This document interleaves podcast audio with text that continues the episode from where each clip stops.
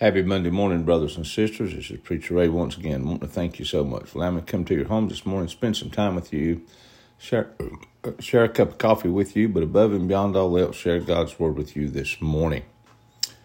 Acts chapter 8, verse 8 says, There was great joy in that city as Philip preached the Word and God performed miracles. Joy comes from the presence of God, and the miracles attested to the fact that God was in Samaria. The people of Jerusalem also were joyful and glad in heart for all the good things the Lord had done in 1 Kings chapter 8 verse 66. His presence had filled the new temple with a cloud so powerful that priests could not perform their services in verse 11.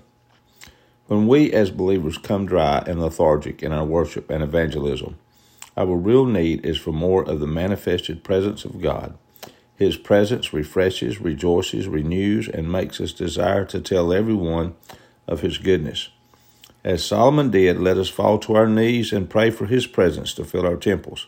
Then all men will see and believe that there is no God like our God in heaven above or on earth below. In 1 Kings chapter 8, verse 23.